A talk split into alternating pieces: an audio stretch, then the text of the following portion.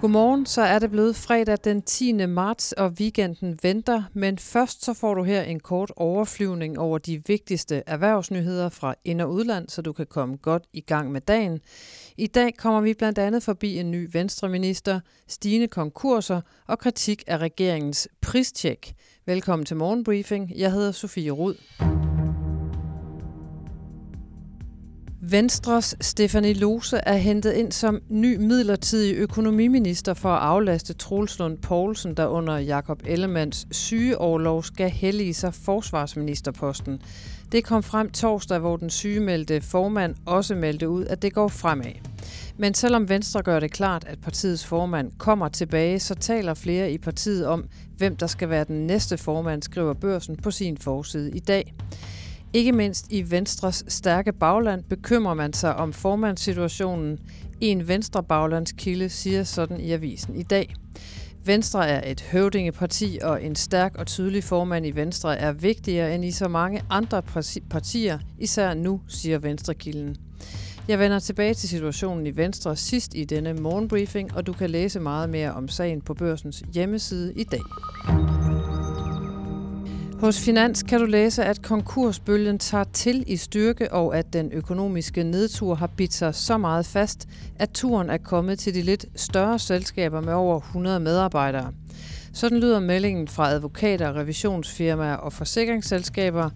Blandt andet Pernille Biskov, som er partner i advokatfirmaet Lundgrens, hun siger til Finans, vi kommer til at se nogle flere konkurser blandt virksomheder med langt over 100 ansatte, men ikke blandt de meget store virksomheder. De er godt rustet til at håndtere det, siger hun.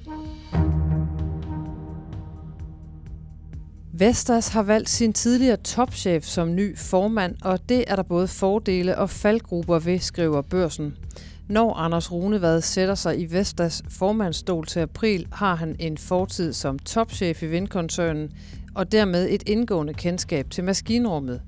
Men der skifte titlen som administrerende direktør ud med titlen som formand i samme selskab er imidlertid ikke nødvendigvis tilrådeligt, lyder det fra Sten Thomsen. Han er professor i virksomhedsledelse på CBS med henvisning til anbefalingerne fra Komiteen for God Selskabsledelse. Thomsen siger til børsen, Tankegangen i den anbefaling er, at man som formand nemt kan komme til at blive en form for overdirektør, hvis man tidligere har siddet i direktørstolen. Worst case kan den nye direktør blive en form for stik i randdreng, hvor formanden bestemmer det hele. Vi skal forbi Berlingske, som skriver, at det har taget regeringen et halvt år at undersøge, om danskerne bliver flået, når de fylder indkøbskurven, og nu er resultatet landet. Men pristjekket møder hård kritik for at være for overfladisk til at kunne bruges til at konkludere noget. Blandt andet fra Forbrugerrådet Tænk. Herfra siger cheføkonom Morten Brun Pedersen til Berlingske. Undersøgelsen siger sådan set ikke ret meget om, om der er ublå priser eller ej – det siger ikke noget som helst om det, der var formålet med det her. Det er en interessant nok analyse, men den siger ikke noget decideret om, hvorvidt der er problemer i Danmark, og det skriver altså Berlingske. EU's jagt på aktiver og værdier ejet af sanktionerede russiske milliardærer har tabt tempo de seneste måneder. Det kan du læse hos Bloomberg News. Indtil videre er det lykkedes at indefryse aktiver og værdier for godt 20 milliarder euro, svarende til ca. 150 milliarder kroner, selvom der er vedtaget 10 runder sanktioner mod Rusland, siden landet invaderede Ukraine for godt et år siden. Det lyder muligvis af meget, men siden oktober sidste år har beslaglæggelserne af russiske værdier tabt tempo mens lande som Belgien og Luxembourg har fået fingrene i værdier for milliarder, så rapporterer andre lande næsten ubetydelige tal. Det gælder for eksempel for Grækenland og Malta. Der er ellers ifølge Bloomberg russiske investeringer for helt op til 136 milliarder euro, som EU kunne kastes over.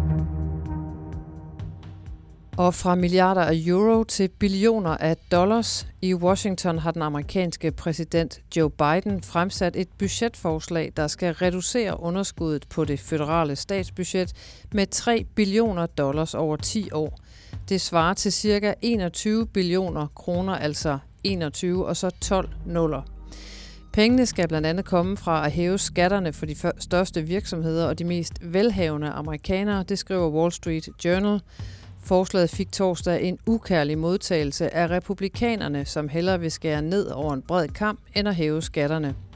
Den årlige kamp om højden på det amerikanske gældsloft skal være afgjort inden september måned i år. De amerikanske aktier blev trods en positiv åbning torsdag banket i gulvet, da investorerne blev skræmt af to nedsmeltninger i banksektoren, samtidig med at de allerede var nervøse før fredagens vigtige amerikanske jobrapport for februar. S&P 500 lukkede derfor med et minus på 1,8 procent. Dow Jones tabte 1,7 procent, mens Nasdaq smed 2,1 procent af værdien. Herhjemme så det bedre ud for de danske eliteaktier i C25, som torsdag lukkede med et plus på 1,1 procent. 5 procent er C25 steget i år til dato. Du kan følge markederne på Borsen.dk Investor, hvor der også er nyt om flere nye regnskaber.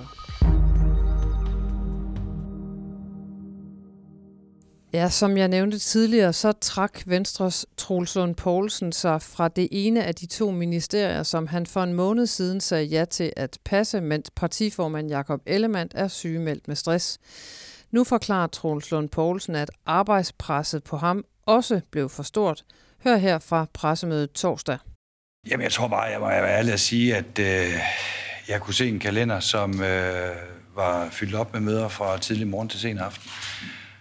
Og jeg tror også, jeg må erkende, øh, at jeg jo ikke er noget overmenneske. Øh, jeg har også en familie derhjemme. Jeg har også en lille pige på fire år, som øh, jeg nu kun ser i weekenderne. Og hun skal også have lov til at se sin far en gang imellem. Og det er også godt for hendes far, at han kan lave lidt andet end kun politik.